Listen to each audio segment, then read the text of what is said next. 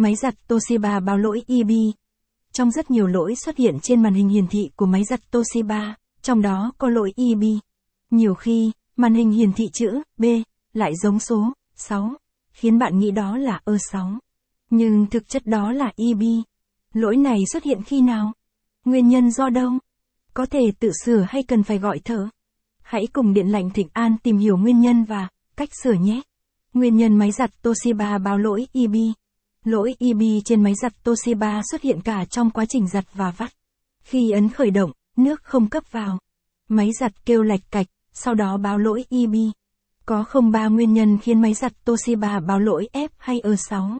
Do đứt dây cấp nguồn cho motor xả. Có thể bị chuột cắn hoặc sử dụng lâu ngày nên bị oxy hóa. Do hỏng motor xả. Nếu bạn kiểm tra dây nguồn vẫn còn tốt, thì chắc chắn là do motor xả bị hỏng. Do bót mạch bị hỏng.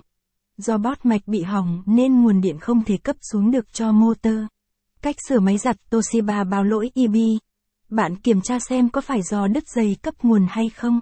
Nếu phải thì bạn nối lại là xong nếu do hỏng motor xả hay bót mạch thì nên gọi thợ sửa máy giặt tại nhà Hà Nội giúp bạn khắc phục.